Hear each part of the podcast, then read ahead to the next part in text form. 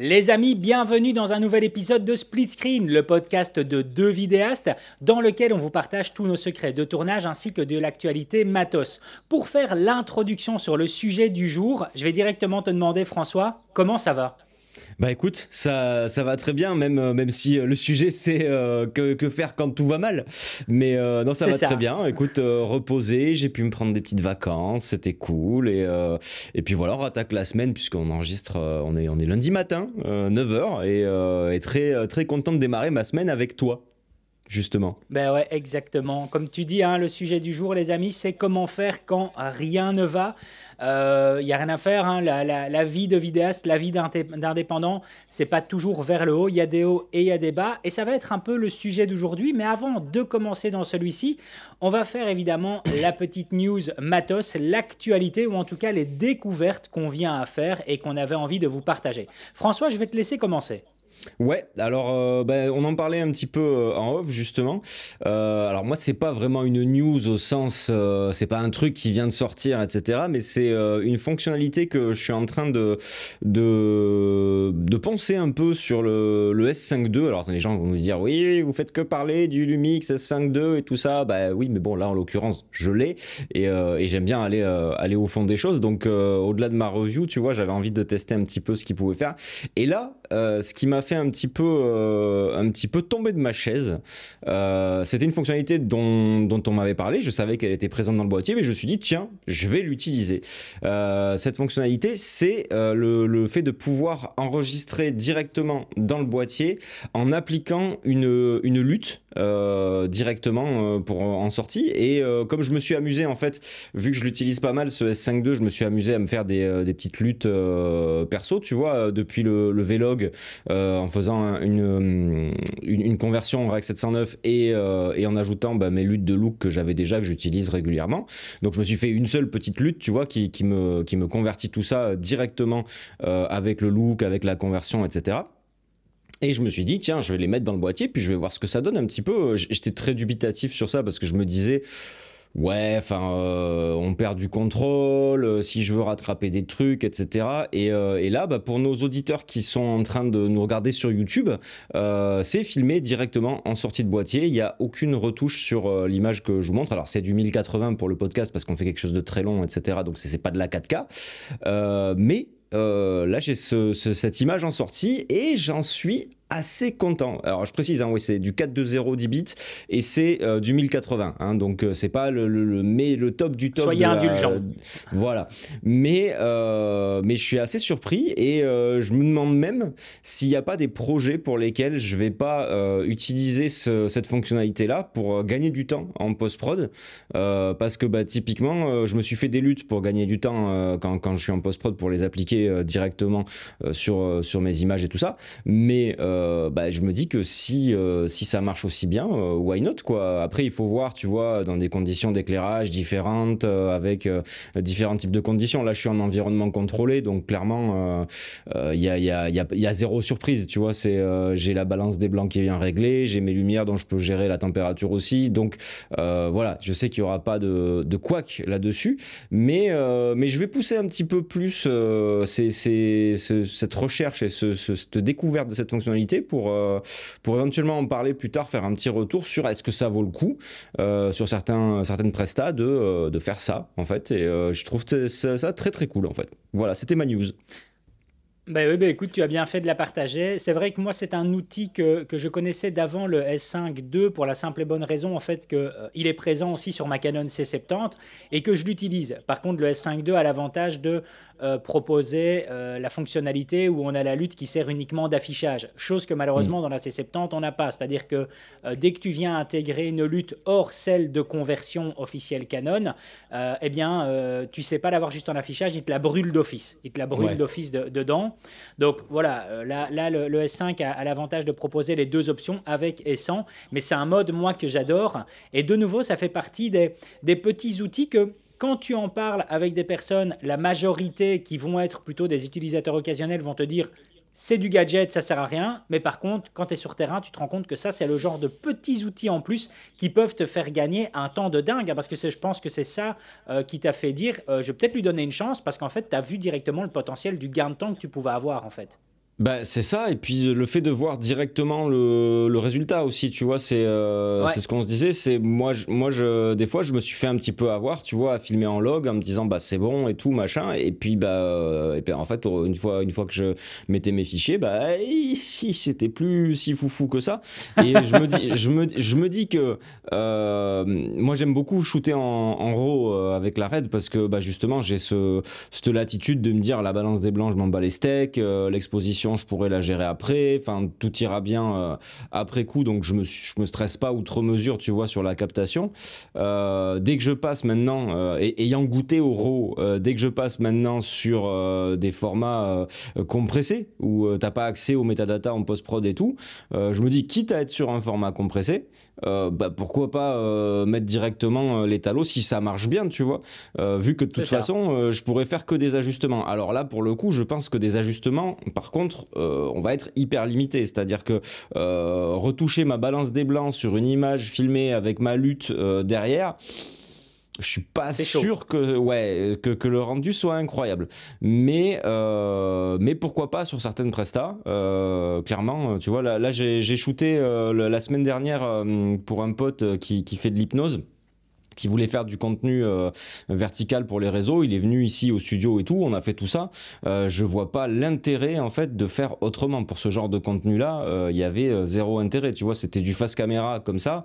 bah, j'ai gagné un temps monstrueux en post prod, enfin monstrueux, ça prend pas une heure non plus à, à mettre un calque et, et, foutre une lutte dessus, tu vois, mais mais c'est une étape en moins. c'est le fait aussi de, bah moi je vois le rendu final, bah lui aussi le client il voyait le rendu final directement et ma foi, euh, c'est toujours, euh, toujours 5 minutes de gagner par-ci par-là et c'est plutôt cool. Exactement, exactement. Et avant d'enchaîner euh, sur ma news, euh, juste rajouter la petite mention pour les personnes en tout cas qui se diraient oui mais alors pourquoi ne pas filmer directement dans un profil standard si par exemple on utilise une lutte de conversion? Ben, En fait l'avantage c'est qu'on vient du coup quand même à augmenter la dynamique euh, au niveau du retour visuel, au niveau de ce qu'on va enregistrer par rapport à juste un profil standard. Qui est un profil standard, ouais lui est limité généralement entre 7, 8, voire 9 diaph de dynamique, ben là, on sera un peu plus haut au niveau de cette dynamique. On peut facilement atteindre 10 ou 11 diaph de dynamique, mais avec une image directement exploitable en sortie de boîtier. Donc ça a une réelle utilité. Ça une réelle utilité, en tout cas, de partir du log et de brûler une lutte directement dessus. C'est vraiment un gros plus. D'ailleurs, je crois que euh, tu peux pas euh, faire ça en partant sur autre chose que du log.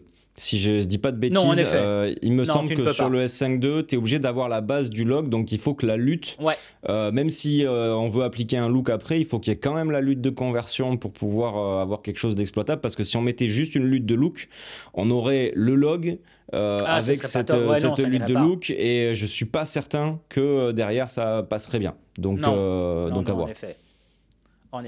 Allez, j'enchaîne moi et je vais rester fidèle à moi-même depuis le début de ces podcasts. C'est-à-dire que moi, ma news d'aujourd'hui, ben, ça concerne une mise à jour.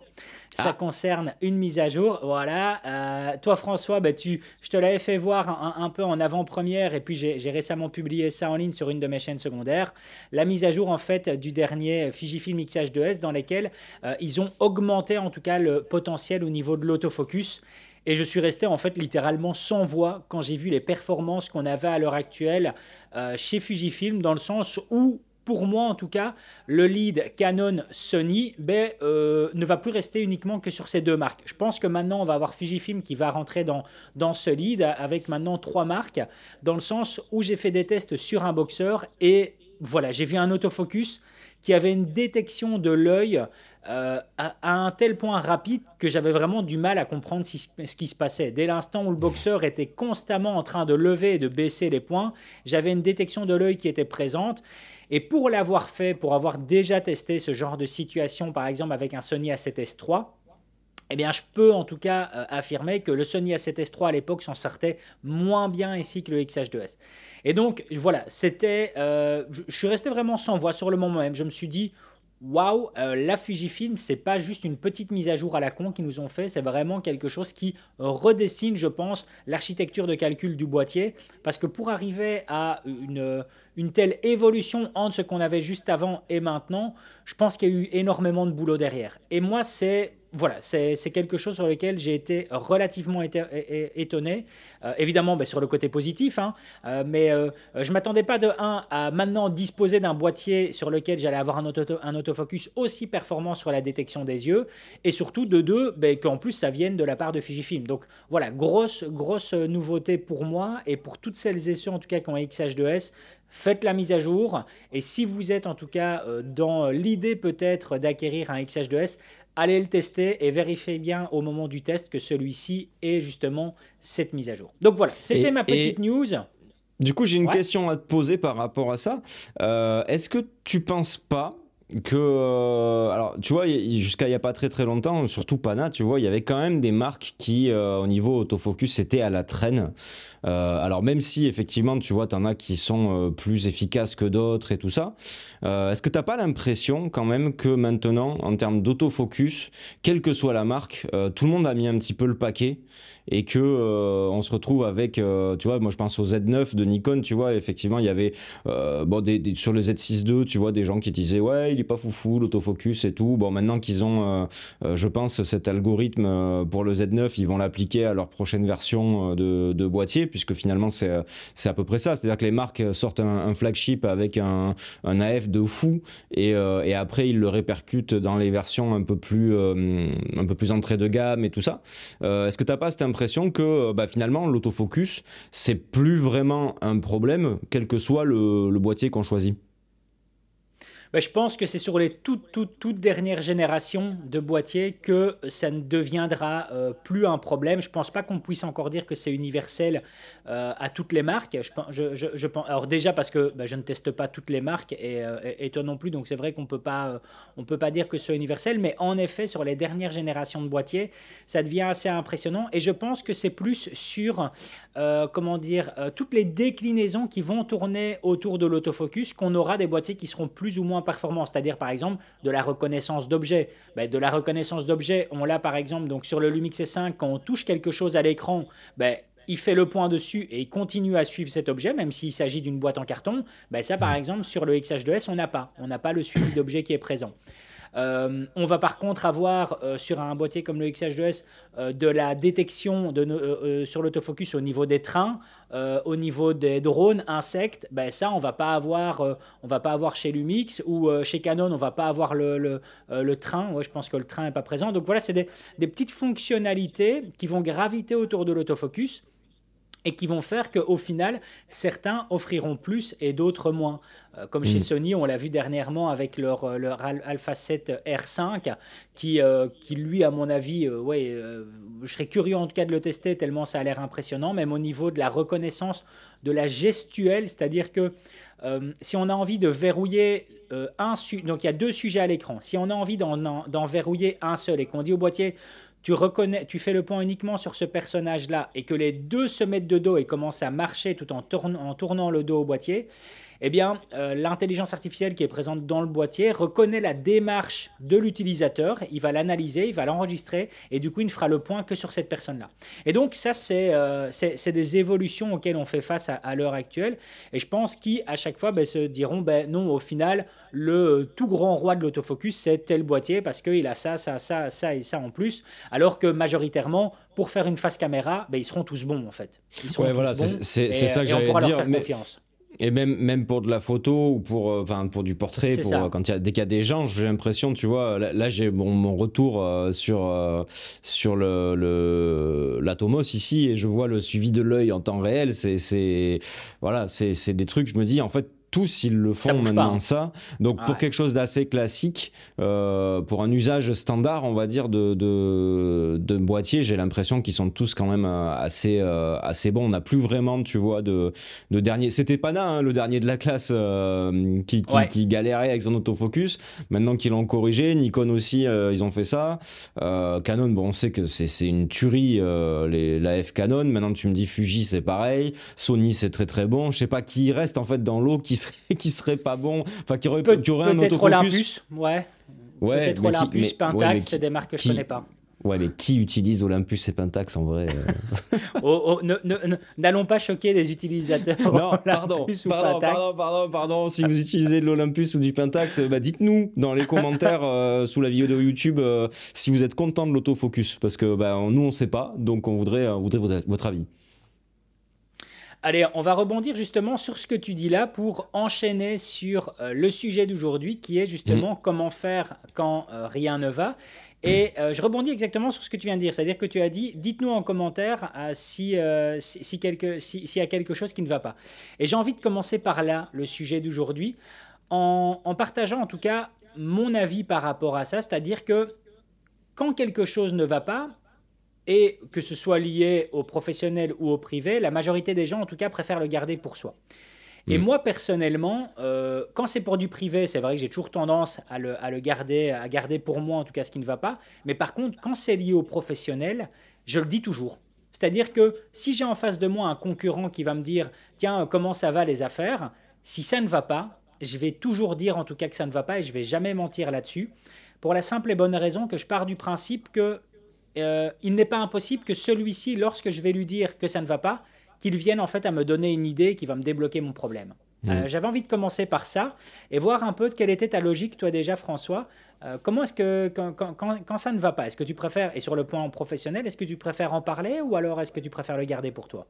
J'en parle, mais avec des gens de confiance. Euh, je ne vais pas en parler à n'importe qui euh, parce que je pense qu'on a toujours aussi cette, hum, comment dire, cette appréhension de, quelle image ça va renvoyer professionnellement et humainement et tout ça. On, on, le voit beaucoup au travers des réseaux sociaux. Il y avait eu une vague en fait de, de youtubeurs américains euh, qui avaient fait des burn-out et qui faisaient des vidéos en disant mais on vous montre que quand ça va en fait euh, on surjoue on machin tout ça. On peut pas vous dire que ça va pas mais en fait euh, on est des êtres humains. Et, c'est un peu ça en fait au final. C'est-à-dire que bah, sur la vitrine tu vas jamais avoir un, quand tu prends un commerçant tu vas jamais avoir un commerçant tu vas tu vas tu vas acheter je sais pas ta baguette ou ton ton boulanger et tout tu dis bonjour vous allez bien ah non les affaires ce moment, ça va pas et tout. Euh, d'un point de vue de client, enfin, ça peut arriver, tu vois, mais d'un point de vue de client, c'est pas, tu vois, oui, ok. Enfin, je voulais pas aller aussi loin dans la. tu vois, j'avais pas besoin de savoir tout ça. Mais euh, et d'un point de vue client, c'est pas ouf. Donc c'est vrai que euh, comment dire moi publiquement euh, quand je suis un peu dans le creux de la vague euh, j'évite de m'étendre publiquement tu vois. Par contre j'en discute énormément avec avec des confrères et tout pour essayer de trouver des solutions parce que bah, bien entendu enfin ça c'est un secret de polichinelle c'est vrai que vu de l'extérieur peut-être que les gens ils ont l'impression que nous on est tout le temps à fond que tout est toujours génial que il y a tout le temps du boulot qu'on n'est jamais stressé que machin tout ça. Alors que enfin moi je suis hyper je suis angoissé de nature je suis tout le temps stressé là, je suis dans une période de stress euh, modéré, on va dire, mais, euh, mais une période un peu de stress aussi, tu vois. Et, et voilà, bah, après, c'est comme ça, tu vois. C'est, je pense que euh, moi, ce que j'aimerais déjà dire pour commencer là-dessus, avant qu'on débatte des solutions, euh, c'est que euh, si vous avez des hauts et des bas et que le fait que vous voyez d'autres créateurs ou d'autres professionnels être super à fond tout le temps, dites-vous bien que eux aussi, ils ont des hauts et des bas, mais que bah, publiquement, ils le montrent pas. Mais, mais c'est, je, ne connais pas un seul euh, vidéaste ou créateur et tout ça qui euh, qui euh, est pas des vraiment des, des, hauts et des creux de la vague et des creux des fois qui vont qui vont assez loin quoi. Donc donc rassurez-vous si c'est votre cas c'est le cas de tout le monde et ce que tu dis, c'est intéressant, c'est-à-dire que tu dis, euh, tu, dis que euh, quand ça va pas, tu regardes d'autres créateurs ou, d'autres euh, d'autres concurrents ou confrères qui, eux, ben, ont l'air d'être au top, et en effet, c'est peut-être pas le cas.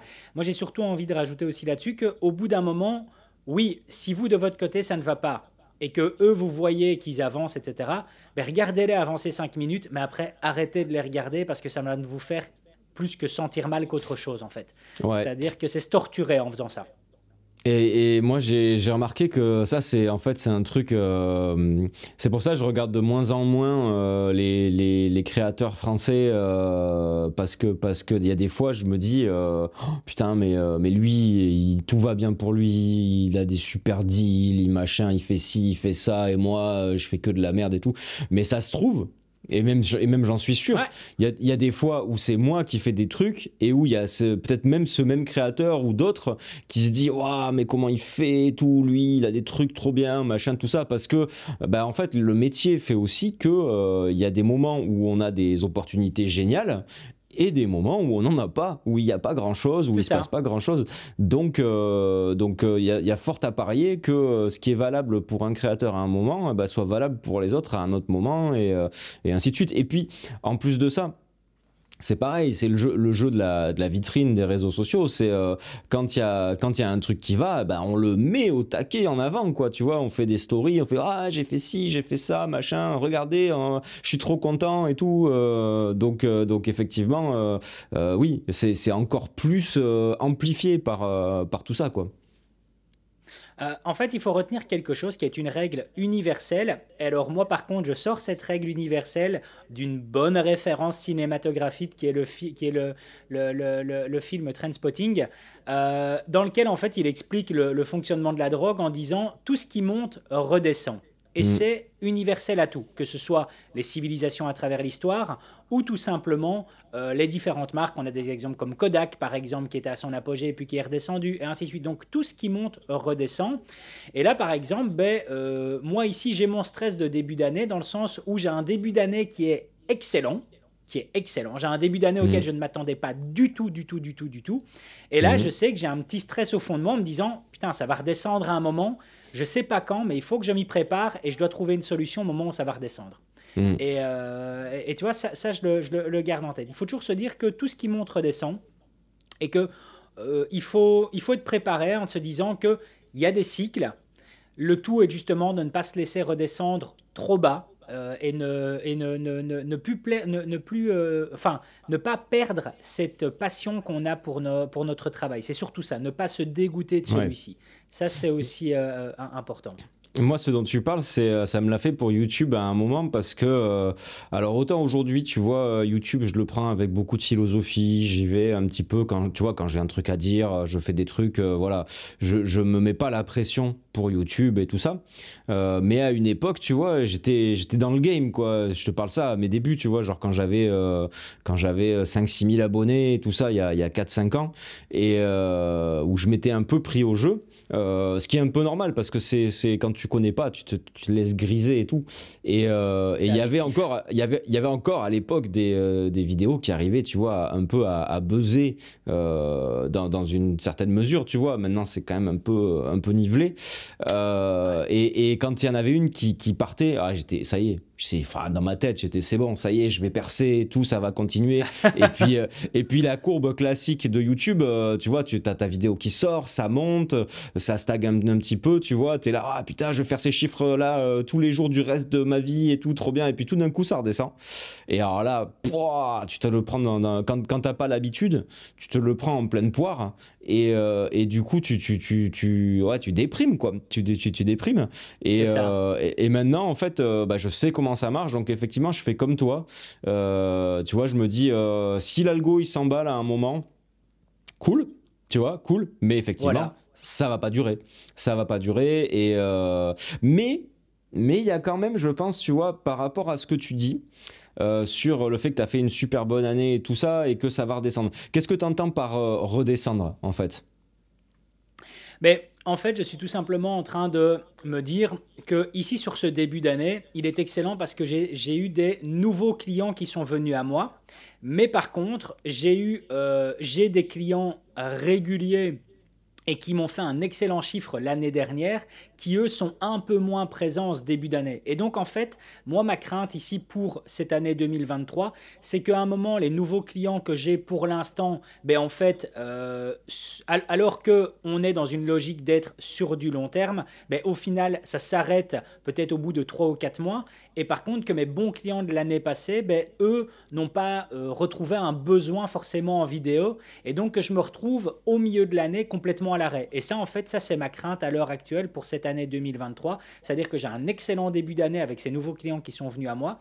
Mais par contre, mes bons clients de l'année passée sont un peu moins performants, sont un peu moins dans la demande euh, sur, ce. Sur ce début d'année. Et donc, ouais, je me, pose, je me pose quelques questions par rapport à ça. Je suis curieux de voir, enfin, curieux oui et non, hein, je préférais pas être dans cette curiosité un peu malsaine, mais euh, voilà, je ne sais pas exactement comment ça va se projeter euh, lorsque je vais me retrouver, par exemple, au mois de juillet, qui sont généralement en plus juillet et août, des mois terriblement creux hein, dans, dans, le domaine de la vidéo, en tout cas par rapport à mon secteur, c'est terriblement creux. Donc voilà, je me demande, ça c'est un peu ma, un peu ma, ma, crainte, je me projette hein, déjà sur cette période-là, mais c'est un peu ma crainte à l'heure actuelle. Donc voilà, euh, ben, je t'explique tout en temps réel. Non, non, mais c'est cool, c'est intéressant. En fait, c'est euh, inhérent en fait à, à, notre métier qui est qui n'est pas constant. C'est-à-dire que contrairement à d'autres corps de métier qui vont avoir, tu vois, une demande constante. Je reprends l'exemple de mon boulanger. Hein, les gens achètent du pain Enfin, euh, tu vois, c'est euh, c'est constant. Des fois plus que d'autres, mais euh, mais les gens achètent du pain. quoi qu'il arrive, les coiffeurs, les gens se font couper les cheveux. Quoi qu'il arrive, à part ceux qui les perdent. Voilà, je fais une petite dédicace à mes cheveux qui sont partis. et si les gens se demandent, ah, révélation, si les gens se demandent pourquoi j'ai tout le temps des chapeaux et des bonnets et des machins, eh ben c'est parce que je perds mes veuches, hein, tout simplement. Et que voilà. Bref, ça c'est pas grave, je le vis bien. Euh, et, mais euh, tu vois, il y a, y a des, des, secteurs comme ça où il y aura toujours de la demande. Euh, l'alimentation aussi, les gens mangeront toujours, tu vois. Nous, la vidéo, en fait, du fait qu'aussi on soit des, des petites structures, des clients, on n'en a pas toujours. Euh, euh, et, certains, ils vont rester un moment. Et puis un jour, eh ben, ils vont euh, se dire, ouais, ben, pourquoi on n'essaierait pas un autre et tout. Et, moi, d'un côté, quand ça se passe comme ça, je leur en veux pas vraiment parce que souvent, ils avaient peut-être déjà, enfin j'en sais rien, mais ça se trouve ils avaient déjà un prestataire avant et puis moi je suis arrivé, j'ai proposé des trucs et ils m'ont pris moi et, et je me dis bah c'est parce que j'ai pas su quelque part, euh, moi, euh, les fidéliser, tout ça, ou, euh, ou voilà, trouver une façon de travailler qui fasse que, budgétairement parlant, ça soit intéressant pour eux et pour moi, et tout ça. Mais c'est vrai que, alors moi, c'est marrant parce que ma période, c'est pas l'été, la période où je stresse, ma période, généralement, c'est décembre, janvier. Euh, où pour moi c'est très creux. Euh, sauf cette année où ça a été une dinguerie euh, à tel point qu'il a fallu que je prenne des vacances pour te dire. mais janvier a été, a été violemment riche. Et, et, du coup, le problème, enfin, en fait, le truc c'est que on aura toujours de, je pense, de l'angoisse quelque part parce que euh, eh ben, s'il y a beaucoup de boulot, on va angoisser parce qu'on va se dire est-ce que je vais arriver à tout gérer? Est-ce que physiquement je vais tenir le coup? Est-ce que je vais avoir assez d'heures dans ma journée pour faire ça? Et est-ce que mon client va être content parce que euh, j'aurai 36 000 trucs et du coup est-ce que je vais arriver à gérer? Euh, Ensuite il y aura le, problème de ah ben en ce moment il y en a pas, merde, est-ce que voilà ça va s'effondrer et que finalement il va falloir que j'aille bosser à l'usine et tout ça parce que parce que ben, je pourrai plus assurer avec mon taf. Euh, moi, il y a une, une, autre angoisse qui va arriver, c'est le fait euh, d'avoir euh, d'avoir une salariée, de se dire est-ce que je vais pouvoir, tu vois, la payer, etc. Bon. Des angoisses, en fait, on peut en avoir 100% du temps, en fait, au final. Le truc, c'est c'est de savoir les gérer, de, de, vivre avec celles sur lesquelles on peut, on n'a pas de, de de moyens d'action quoi. Et, euh, et aussi d'anticiper euh, comme tu comme tu l'as souligné d'anticiper d'autres. Tu vois le, le, fait de se dire euh, voilà ça va descendre est-ce que est-ce que mes mes clients réguliers en fait ça va aller? Peut-être que ça vaudrait le coup tu vois de passer un petit coup de fil ou un petit mail pour prendre des news et tout. Salut ça va ça fait longtemps qu'on s'est pas eu tout ça nani nana et puis puis voir tu vois si en fait je pense que ce qu'il faut faire moi ce qui me rassure quand je suis en période d'angoisse euh, c'est d'être dans l'action. C'est-à-dire que si on se roule en boule et euh, parce que on est inquiet parce que bah, en ce moment il n'y a pas trop de clients et tout ça et qu'on est un peu en stress. Si on se roule en boule et qu'on attend que ça passe, euh, c'est l'effet inverse qui va se produire. C'est à mon avis, il faut d'autant plus quand tu es en période de stress, il faut d'autant plus se, comment dire se, se, bouger le cul que en période de pas stress. C'est euh, vraiment le, le moment en particulier. Alors moi j'ai une très belle phrase pour résumer ce que, ce que, ce que tu viens de, de dire là, et c'est une phrase qui ne vient pas de moi. Euh, c'est pas, elle n'est pas vraiment... Euh, c'est une phrase que j'aime bien, elle n'est pas vraiment dans la philosophie que j'ai l'habitude d'avoir, c'est-à-dire qu'une philosophie de, de gagnant-perdant, mais néanmoins j'aime bien cette phrase, c'est-à-dire que euh, les, les, les perdants trouvent des excuses et les gagnants trouvent des solutions. C'est une phrase que je retiens, c'est une phrase mm. que je retiens et, qui va bien. Et comme tu dis, en effet, il faut toujours être dans l'action. Donc, c'est-à-dire que moi, par exemple, euh, ici, en ce début d'année, et pour, euh, pour pallier à, à, ces clients qui sont un peu plus lents alors qu'ils étaient très bons l'année passée, ben, c'est des clients qui ne sont pas passés à la concurrence, c'est juste que c'est des clients qui n'ont pas forcément de déclic sur des nouvelles communications à mettre en place pour cette année. Et donc, euh, moi par exemple, démarcher des nouveaux clients, je ne le fais plus. Je ne le fais plus, je veux plus démarcher des nouveaux clients. Si un nouveau client vient à moi, c'est très bien, mais moi je ne démarche plus des nouveaux clients. Par contre, je démarche mes propres clients. Et je vais donner un exemple qui s'est passé la semaine dernière. Euh, la semaine dernière, je vais faire le, plein de, ma, voiture. Et donc en, Belgique, on a une, chaîne de, pompes à essence qui s'appelle DATS 24. Euh, c'est des pompes à essence entrée de gamme euh, et qui sont dérivées en fait du groupe Colruyt, qui a un, groupe qui fonds d'investissement derrière. Donc c'est une grosse machine de guerre. Et c'est très bien, donc ils, sont, ils, sont, ils, sont, ils sont un peu intégrés un peu partout. Et là, je vais faire le plein à ma pompe habituelle, sauf que ma pompe habituelle, ils l'ont un peu upgradé dans le sens où maintenant, au niveau du, euh, de l'affichage du prix du gasoil euh, par pompe, eh bien, en fait, tu as un magnifique écran qui est présent. Et en plus du prix, tu as aussi maintenant des spots publicitaires qui s'affichent. Tu as des ah, spots publicitaires qui s'affichent. Ah ouais. Et donc, c'est hyper intéressant parce qu'en fait, une publicité comme ça qui est diffusée à la pompe à essence, c'est comme une publicité que tu vas voir au cinéma. Tu la mm. regardes, tu n'as rien d'autre, à faire à ce moment-là que lorsque tu tiens le pistolet à essence. Et donc, c'est hyper intéressant. Et donc moi j'ai directement sorti mon iPhone, j'ai pris euh, la vidéo en tout cas de cet écran qui était présent, avec en plus un exemple de pub qui passait. Il y avait une seule pub qui était diffusée, c'était pour des médicaments. Euh, mais et à la fin en plus avec l'adresse mail euh, du... parce qu'il était mis une petite phrase, vous aussi vous voulez voir votre campagne de diffuser sur cet écran. Et voilà, il mettait l'adresse directement à contacter. J'ai pris ça et là j'ai envoyé directement à 2-3 clients en disant, ça je pense que pour vous, c'est un moyen excellent pour, que pour diffuser en tout cas de la communication par rapport à vos mm. produits. Et il y en a il y, en a un qui a directement été réceptif, directement été réceptif, et on va regarder exactement ce qu'on peut diffuser dessus parce que ben, les prix de diffusion sont tout à fait accessibles, etc. Et donc euh, voilà, j'en relance un qui était un peu plus long ici en début d'année. Je le relance avec un nouveau projet et qui en plus, je pense que si le résultat est présent, et, je, pense sincèrement que le résultat sera, sera présent, eh bien, je sais que c'est euh, du, euh, du, très long terme, en tout cas. De la diffusion là-dessus en vidéo sur ce genre d'écran, je pense que euh, je peux avoir un retour là-dessus sur facilement les, les, deux ou trois prochaines années. Donc voilà, donc ça, c'est en effet toujours trouver de un des solutions euh, et, moi, ben, ma technique, c'est d'aller rechercher, comme tu dis, hein, François, hein, c'est-à-dire euh, leur, leur, passer un petit appel téléphonique, ne, ne fût-ce que pour prendre de leurs nouvelles, et surtout leur reproposer différentes idées. Ça coûte rien. C'est juste le temps d'un appel téléphonique, ça coûte rien. Hmm. Et ça, c'est euh, un bah, peu ma logique. Tu vois, je, je, vais rebondir là-dessus parce que, alors, sur un truc qui, qui de prime abord, pourrait ne rien avoir à voir, mais qui en fait, si. j'avais un, un rendez-vous avec, avec ma banquière il, y a, il y a 15 jours, je crois. Euh, qui voulait me faire faire des placements. Elle voulait me faire faire des placements, donc elle a testé un petit peu euh, euh, mon goût du risque et tout ça. Alors, s'il y a des gens qui sont spécialistes dans l'auditoire des placements financiers et tout, le prenez pas pour vous, hein, c'est, ma vision personnelle.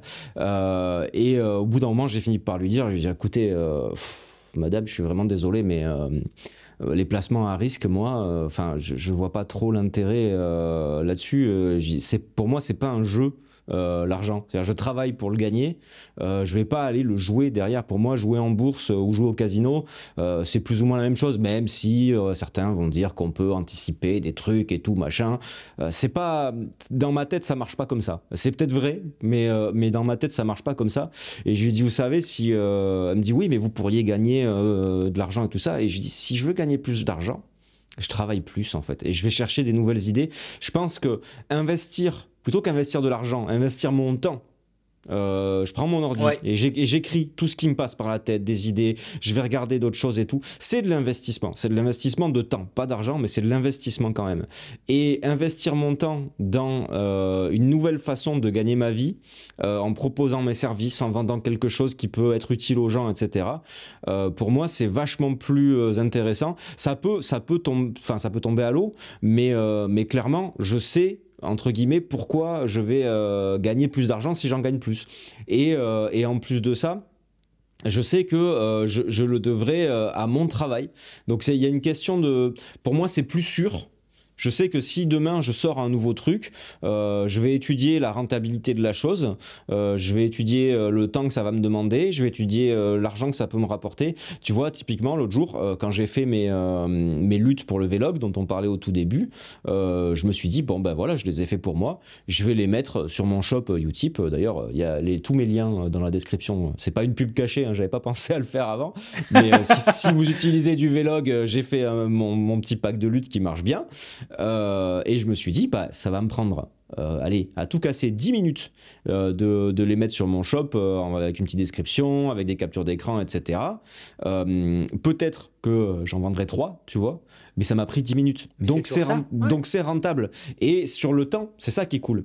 C'est que ça durera sur le temps. C'est-à-dire que le produit, il est dispo, c'est un produit en plus qui est dématérialisé. Donc ça m'a pris 10 minutes là. Peut-être que dans 5 ans, eh ben, ça m'aura rapporté, je sais pas, peut-être 1000 euros ou 2000 euros. Eh ben, euh, trouve-moi un placement comme ça, avec juste comme seul investissement 10 minutes de mon temps. Du temps. Et que tu ne peux pas perdre.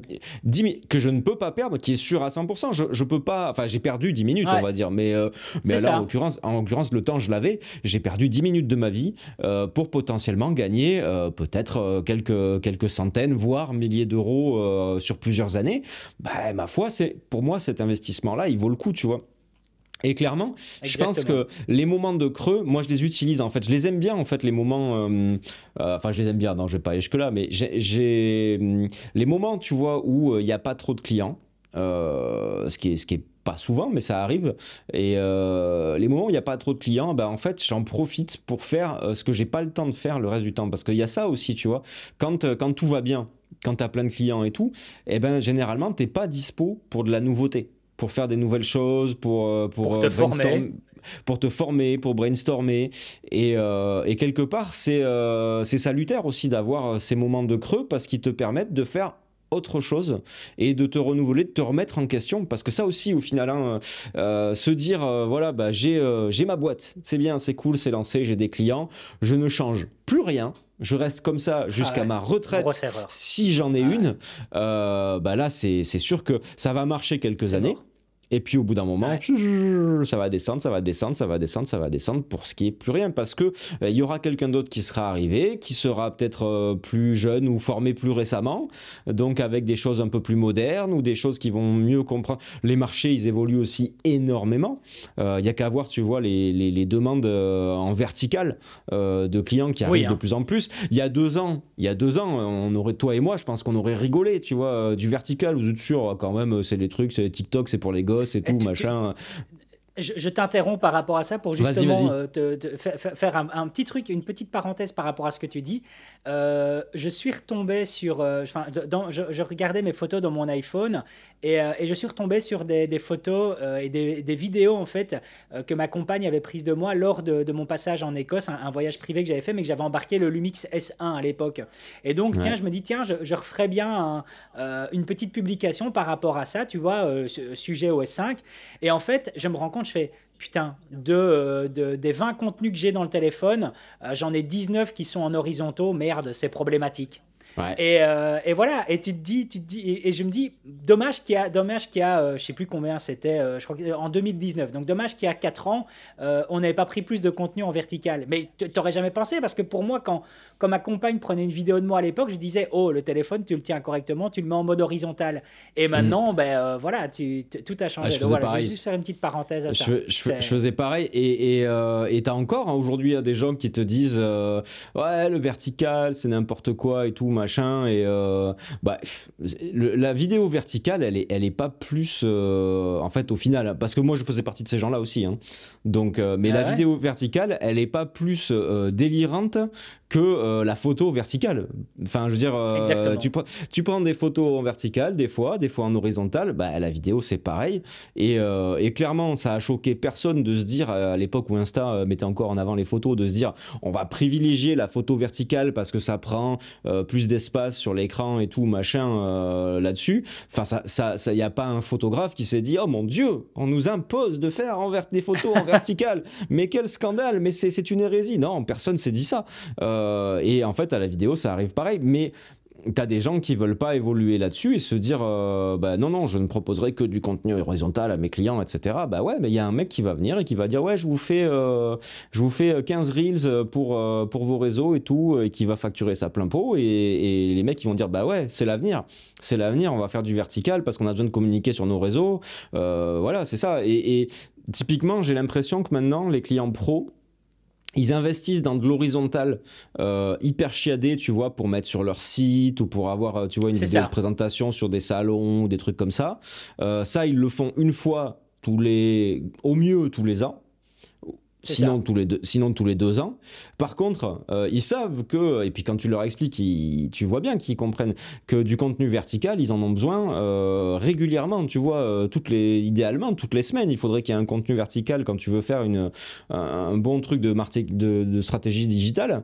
et là, ben là, clairement, il y a un coup à jouer parce que de la demande, il y en a. Alors, la différence, c'est que euh, ce contenu euh, consommable, on va dire, euh, hyper régulier, il n'a pas besoin d'être aussi léché qu'une vidéo de présentation d'entreprise, tu vois.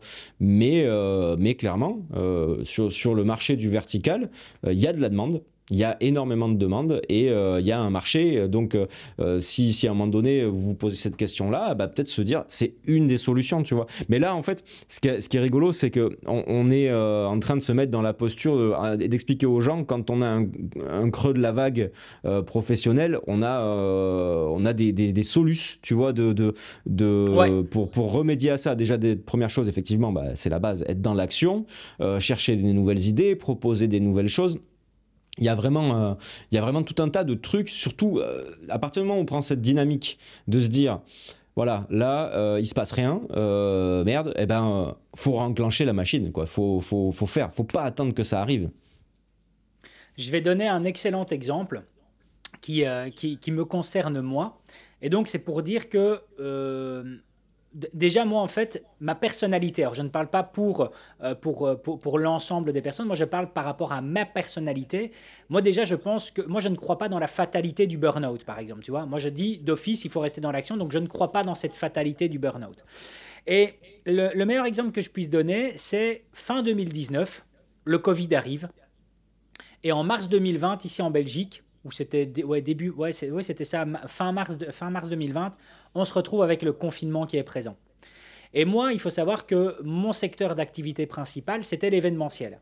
Mmh. Tout ça a été mort pendant un an. Donc, euh, on, est, euh, on est au mois de mars, on connaît donc les, les, confinements qui arrivent, donc qui ont duré je ne sais plus combien de temps, peut-être deux mois, je ne sais plus combien c'était. Mais bref, on, est, euh, on, est, on passe juillet, on passe le mois d'août, on arrive au mois de septembre.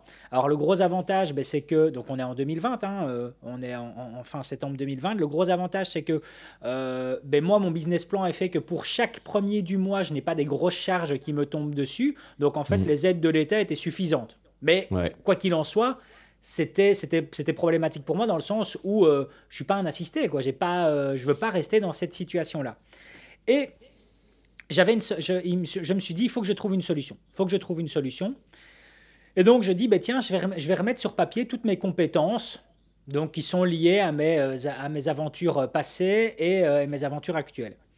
Et lorsque je mets ça sur papier, se présente à moi, un peu comme, je sais pas moi, comme, comme le Messie, si tu veux, se présente à moi un post sur Facebook dans le sens où tu as euh, un groupe automobile qui cherchait à l'époque un community manager, donc ayant une connaissance dans les réseaux sociaux, ayant une passion pour le domaine automobile et euh, étant justement euh, capable de faire des photos et des vidéos. Et je me dis, Je, en fait, oui, voilà, voilà. En fait, quand je vois ça, quand je lis ça, je dis, ça, si c'est pas pour moi, je comprends pas. et donc, je me dis, allez, tant pis, je leur envoie un mail en leur disant écoutez, moi je suis indépendant, en aucun cas je cherche un travail, euh, je cherche à être employé, mais par contre, euh, je ne vais pas vous cacher que là, votre poste, ça me décrit parfaitement, donc je serais curieux à ce qu'on en discute ensemble. J'envoie, tu sais, même pas une lettre de motivation, etc. Je te dis, j'écris vraiment tel quel ce que je viens de te dire là. J'ai un entretien avec eux, euh, j'ai deux ou trois entretiens avec eux parce que j'étais en concurrence avec d'autres personnes. Le fait est qu'il y, y, a un projet test qui est mis en place, c'est moi qui le remporte de façon haut la main. Et donc, il se dit, et donc je, suis confronté à ces personnes qui me disent, par contre, euh, nous, on ne veut pas sous un statut d'indépendant, on veut dans un, on, on, veut en fait dans un statut d'employé. Et donc, j'ai dû prendre une décision ce jour-là. Et je me suis dit, ben, tant pis, je vais remettre mon activité d'indépendant en complémentaire, le mhm. temps de quelques mois. Je vais bien voir comment ça se passe sur place. Si en tout cas j'y prends du plaisir, ben je reste en tout cas dans cet endroit-là. Et si j'y prends pas de plaisir, ben je reprendrai alors mon activité full-time.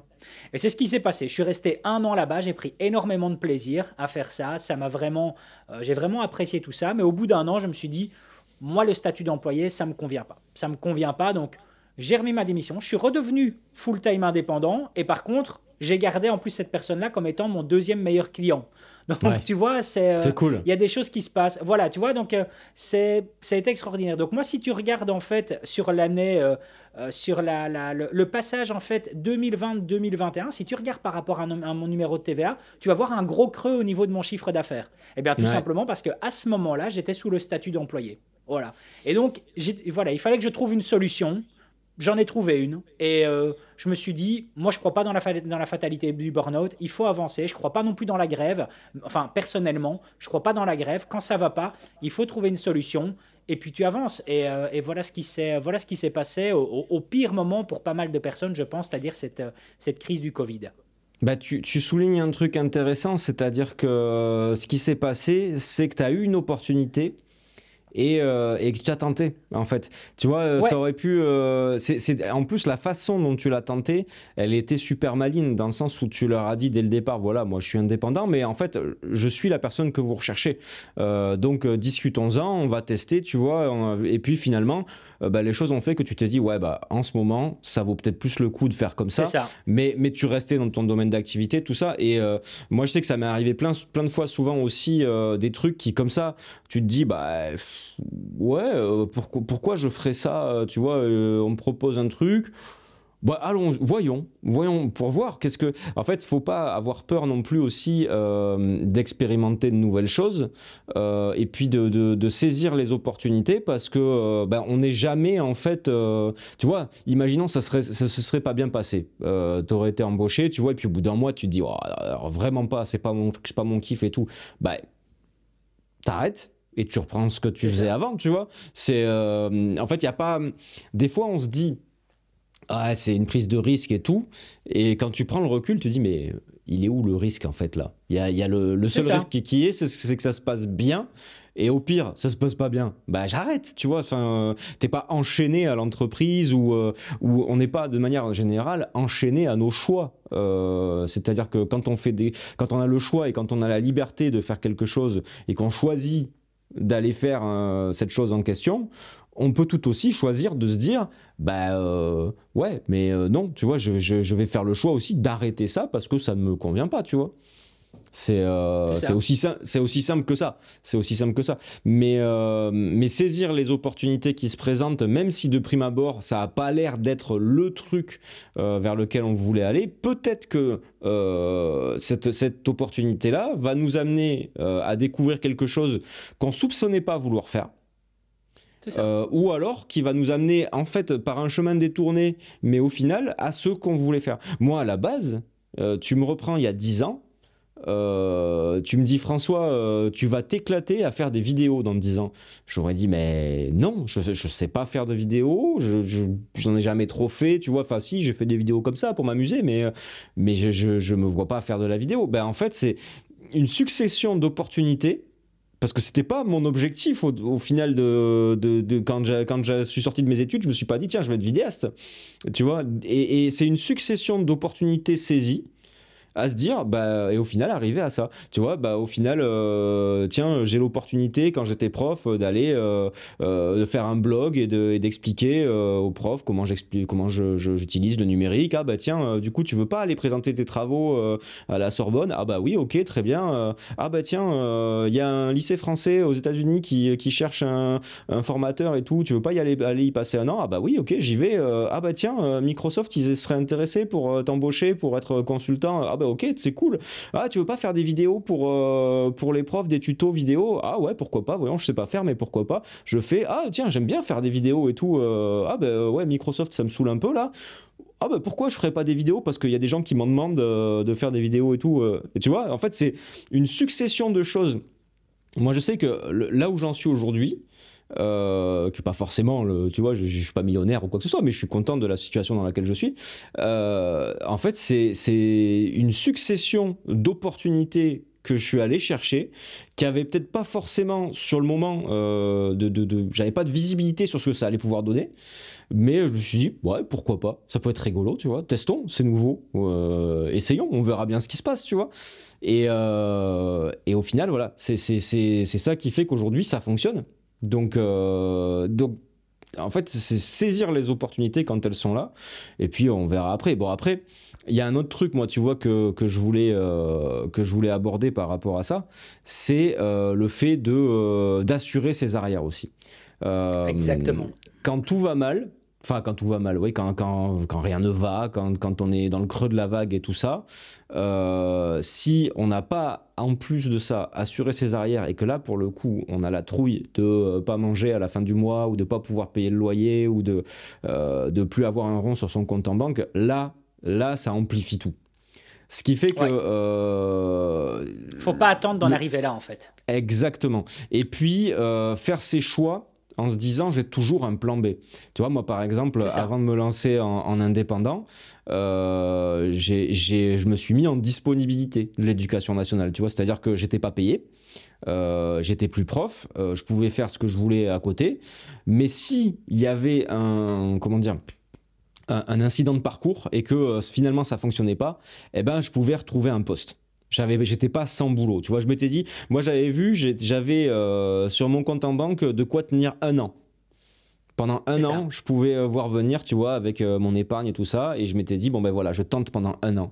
Et euh, si j'ai eu zéro client, eh ben, j'aurais quand même pu payer mes factures. Et après, ben, je, retourne dans l'éducation nationale. Bon, il s'est trouvé que, que non et que j'ai fini par démissionner parce que je savais que je n'y retournerais pas.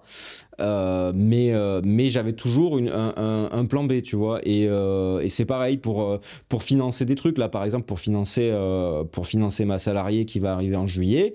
Euh, bah, euh, je sais que euh, j'ai les mariages qui vont générer suffisamment pour pouvoir lui payer son salaire. Donc au moins, tu vois, je sais que une fois que j'ai booké les mariages, par exemple, eh ben, je j'ai plus à m'occuper de ça. Je sais que ça paye son salaire sur l'année, qu'il n'y a pas de souci. Et ensuite, bah, le reste, c'est pour développer la boîte, c'est aussi pour moi, pour vivre. Mais, mais je m'enlève en fait cette contrainte-là, j'ai cette sécurité-là de me dire, il y a ça, donc c'est bon. Et ne pas vouloir euh, brûler les étapes, tu vois, euh, de ne pas vouloir trop vite euh, s'engager dans des choses qui vont avoir un coût énorme. Faire petit à petit. Et puis un jour, ça arrive comme une évidence.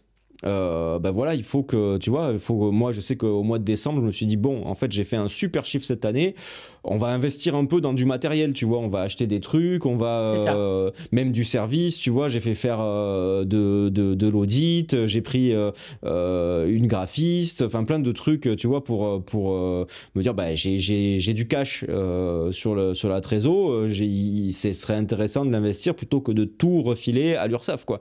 Donc, donc tu vois, c'est des choses, il faut petit à petit, pas, pas tout d'un coup, pas essayer d'être d'être grand avant, euh, comme, comme les enfants, tu vois, pas essayer d'être grand avant l'heure, euh, de, de, s'assurer un minimum les arrières, de se dire, voilà, si ça marche pas, j'ai un plan B. Alors j'aime bien en fait le, la tournure que prend le, prend le podcast parce que je voulais qu'on arrive justement à, cette situation-là pour rappeler en fait aux personnes qui nous écoutent, dites-vous qu'il y a toujours, je dis bien toujours, toujours, toujours un plan B. C'est pas possible autrement. Il y aura toujours un plan B. Je vais prendre l'exemple euh, que, je, vais rebondir sur certains éléments que tu as donnés. Si je prends une personne qui, par exemple, ça fait 5 ans qu'elle travaille dans une usine, elle n'y trouve plus un épanouissement et euh, elle se dit je ne peux pas me permettre de, démissionner, je suis tenu. Je suis tenu, je ne sais pas faire autrement. Si je démissionne, je perds tout, j'ai plus d'argent, etc. Je ne peux pas me le permettre. Il y a toujours un plan B dès qu'on se renseigne. Dès qu'on se renseigne, il y a toujours en tout cas une situation qui va peut-être permettre en effet de, si euh, vous, euh, euh, vous avez peut-être la possibilité de faire une petite pause parce qu'il y a des conditions dans votre usine qui vous permettent de vous former en après-journée, qui vous donnent des temps de libre, et vous allez vous diriger vers une formation qui va vous permettre de plus s'épanouir dans ce que vous voulez faire. En France, vous avez le, CPF qui est présent, qui vous mmh. permet de vous former à distance, sur lequel vous avez des crédits. Vous pouvez vous former en après-journée tester ce domaine-là qui vous intéresse et peut-être entre le moment où vous dites je ne m'épanouis plus et le moment où vous allez faire le saut euh, pour devenir indépendant ou vivre de votre passion, mais il y aura peut-être eu juste 10 mois, 10 mois uniquement. ici, ben, en, Belgique, il y, a des, il y a des petites parades qui existent, c'est-à-dire que par exemple, Quelqu'un qui se dit euh, si je démissionne, je, n'ai pas droit par exemple au chômage, bah, il suffit tout simplement de se dire bah, ok, je vais démissionner parce que là dans le boulot dans lequel je suis, je ne m'épanouis vraiment plus. Je vais par exemple aller travailler dans un McDonald's euh, pendant, pendant deux ou trois mois et euh, ben, si par exemple le, CDD que j'ai dans le McDonald's est pour une durée de 1 ou 2 mois, eh bien à la fin du CDD, là j'aurai droit au chômage. Donc c'est-à-dire que pendant 2 mois, vous allez vous dire, ben voilà, je prends un job qui ne me convient pas, mais qui me donnera droit au chômage. Le chômage, lui, va, va, euh, va me permettre, durant peut-être 3 ou 4 mois, de développer mon business tout en, étant une aide, tout en recevant une aide de l'État. Donc voilà, euh, moi j'ai toujours dit que euh, je trouve que l'État devrait mettre en place un système de joker. C'est-à-dire que par exemple, euh, tu travailles dans une société pendant 5 ans, tu as envie de changer à cet endroit-là, eh bien, tu aurais le droit de démissionner et l'État te donnerait par exemple 3 mois de chômage. Tu travailles 10 ans dans une boîte, tu as envie de démissionner, eh bien, l'État te donnerait droit à 6 mois de chômage. Et donc, de cette façon-là, ça te permettrait de faire une reconversion. Je crois qu'en France, maintenant, alors je ne veux pas dire de, conneries, mais il me semble qu'on euh, on peut, sous certaines conditions, avoir droit au chômage en ah démissionnant. On peut, mais sous certaines euh, conditions. mais sur certaines conditions. J'ai envie de rebondir sur ça euh, parce que euh, souvent, ce qu'on entend, et à juste titre, euh, des gens qui vont te dire Oui, mais écoute, mon coco, t'es mignon avec tes histoires de reconversion là, mais moi j'ai une famille, j'ai des enfants, j'ai un prêt immobilier. oui, je suis enchaîné à mon boulot, j'ai pas d'autre choix que d'aller travailler parce que voilà, mon boulot, je le déteste et pourtant, eh ben, il faut que je il faut que j'y sois le matin, tous les matins pour, pour travailler. Alors, ils ont raison, ces gens-là, de dire ça. Effectivement, euh, ça, serait fou de se dire c'est bon aujourd'hui je pète un plomb j'en ai ras le cul je démissionne je sais pas ce qui va se passer euh, tant pis pour le crédit tant pis pour les gosses tant pis pour euh, tu vois. Non ça effectivement c'est absolument pas ça qu'on dit. Bien entendu ce serait de la pure folie. Par contre effectivement ce que tu soulignes c'est que à partir du moment et ça, je pense, parce que je l'entends énormément des gens qui disent j'aime pas mon taf. Et euh, je pense que la majorité des. Enfin, peut-être pas la majorité, mais une très grande partie des gens n'aiment pas leur boulot. Et euh, tu peux, tu vois, ne pas aimer ton boulot et y aller en alimentaire. Euh, voilà. Mais si ça commence à te peser vraiment, si, ce boulot commence à, affecter tes relations dans le cadre privé, si le, professionnel influe négativement sur le privé, là il faut commencer à se poser des questions. Et alors plutôt que de tout envoyer bouler, la meilleure chose à faire, comme tu dis, c'est déjà de se renseigner sur, sur les options qu'on peut avoir et se dire que plaquer ton taf pour en trouver pour trouver le taf de rêve, ça c'est une solution un peu idyllique. C'est-à-dire qu'il peut y avoir, il y a même la plupart du temps un entre-deux. C'est-à-dire que euh, ça peut passer par un temps partiel dans ton taf pour euh, faire autre chose à côté, euh, de la formation. Ça peut passer par, dans tous les cas, la reconversion, faut pas croire que c'est quelque chose de facile. C'est pas quelque chose. C'est un long chemin. C'est un long chemin. Ça demande beaucoup d'efforts. Ça demande beaucoup de temps. Euh, et euh, en plus de ça, si on a, euh, quand, quand, on est en, formation initiale, typiquement, généralement, on n'a pas d'enfant, on n'a pas de crédit maison. Tu vois, on est quand même un peu libre et tout ça. dès qu'on est entre guillemets dans la vie d'adulte, la vie de famille, etc., c'est plus le même le même délire. Mais c'est pas impossible pour autant. Juste, il faut être conscient que cette reconversion, elle va demander de l'énergie euh, et du temps. Après, ça peut être aussi le, fait d'en parler euh, à votre entourage. Tu vois, si, les gens sont dans cette situation, voilà, avec, euh, avec un conjoint, des enfants, etc., un crédit, il faut en parler. Il faut en parler, se dire voilà, j'ai envie de me reconvertir, ça va être compliqué parce que ben, le soir en rentrant du boulot, ben, il va falloir que je planche sur autre chose. donc pendant un certain temps, ça va me prendre du temps. j'ai besoin qu'on me soutienne, j'ai besoin voilà que, que, de pouvoir faire ça pour pouvoir sortir de ce boulot qui me qui me bouffe le moral et qui me tout ça. Mais les gourous entrepreneurs qui te disent euh, foncez, allez-y, lâchez tout, euh, euh, suivez vos rêves. Ah, ça, putain, alors ça, suivez vos rêves, tu vois. toujours les avoir en tête. le plan B. Ouais, mais toujours les avoir en tête, ces rêves, évidemment, évidemment, mais, mais pas n'importe comment.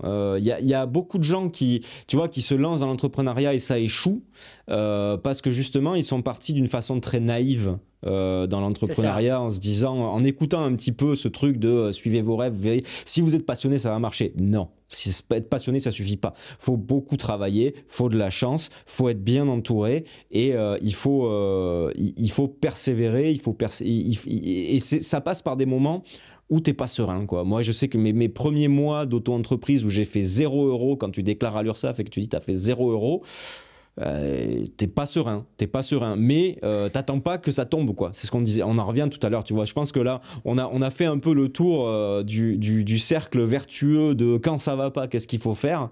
S'il fallait résumer, je pense que c'est ça. C'est déjà être dans l'action, c'est se prévoir des plans B, c'est pas avoir peur de, de, passer du temps, de l'énergie et de, et, de, et de se donner à fond pour faire les choses, pour essayer à fond, saisir les opportunités et normalement, avec tout ça, il y a de fortes chances pour que ça soit que ça ait un impact positif euh, dans, dans, tout ça. Je, dis de fortes chances parce que c'est pas c'est pas de la magie, c'est pas euh, c'est pas une recette miracle, mais disons qu'en faisant tout ça, on maximise toutes les chances de pouvoir euh, faire ce qu'on a envie de faire quoi.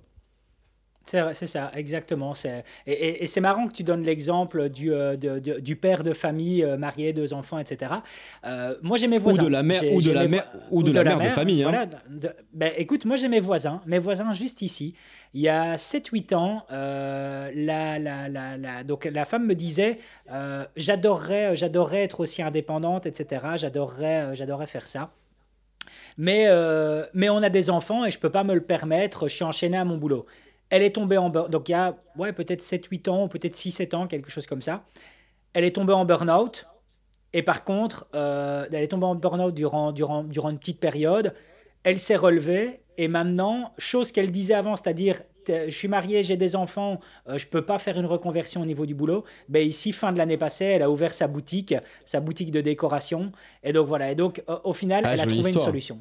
Voilà, ah, tu vois, elle a trouvé une solution. Et puis pour terminer, mais voilà.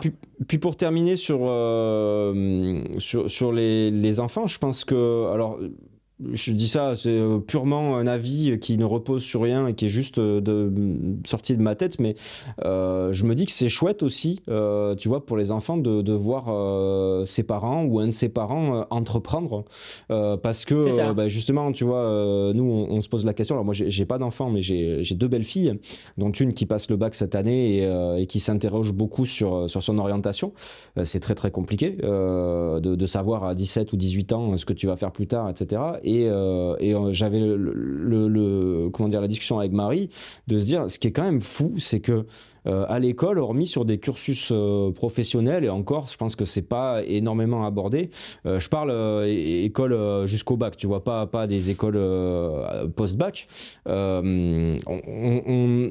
forme quand même beaucoup les enfants à être dans une mentalité de salarié ce qui est une très bonne hein. chose, hein, euh, ce qui est une très bonne chose en fait. heureusement qu'il y a des salariés. Enfin, euh, mais euh, moi je sais que personnellement, monter mon entreprise, ça m'a pas effleuré avant mes 30 ans quoi.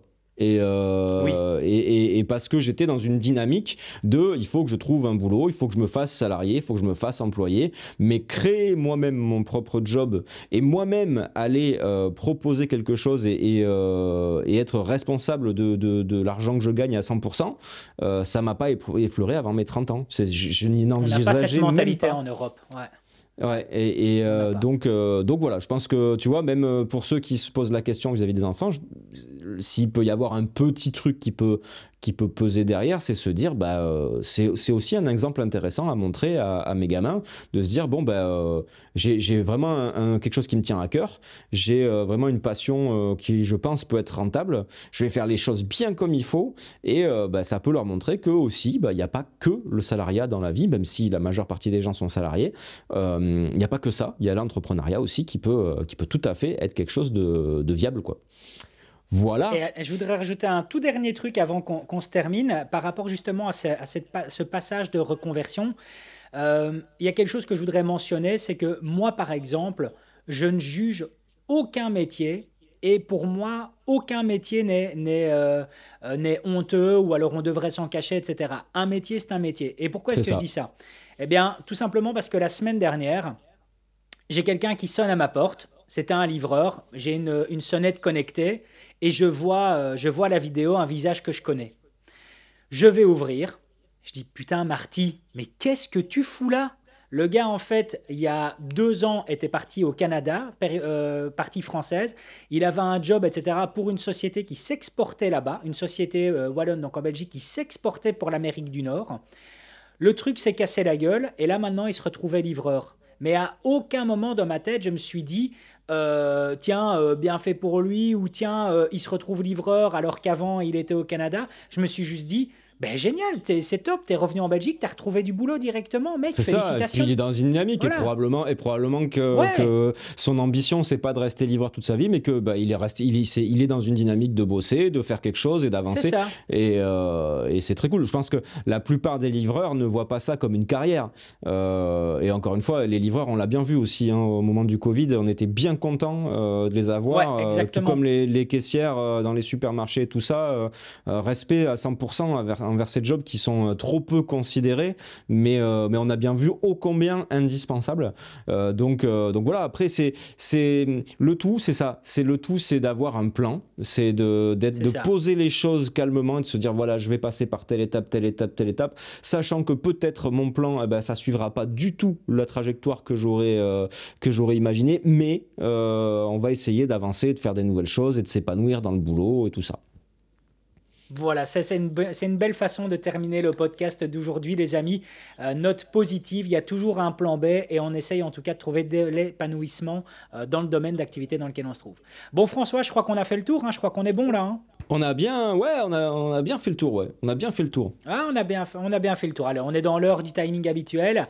Euh, on ne sait pas encore le sujet du prochain podcast, mais quoi, on essaie de le faire de toute façon pour la semaine prochaine, ou alors un maximum de 10 jours, comme ça? Voilà, je pense que c'est bien. Allez, c'est bien. Bon, les amis, on se dit, euh, je, surtout, on rappelle de partager le podcast, de mettre un like, de mettre un commentaire, de partager, de faire la totale. Et puis voilà, on se dit à la semaine prochaine pour un nouvel épisode. Ciao, ciao. Salut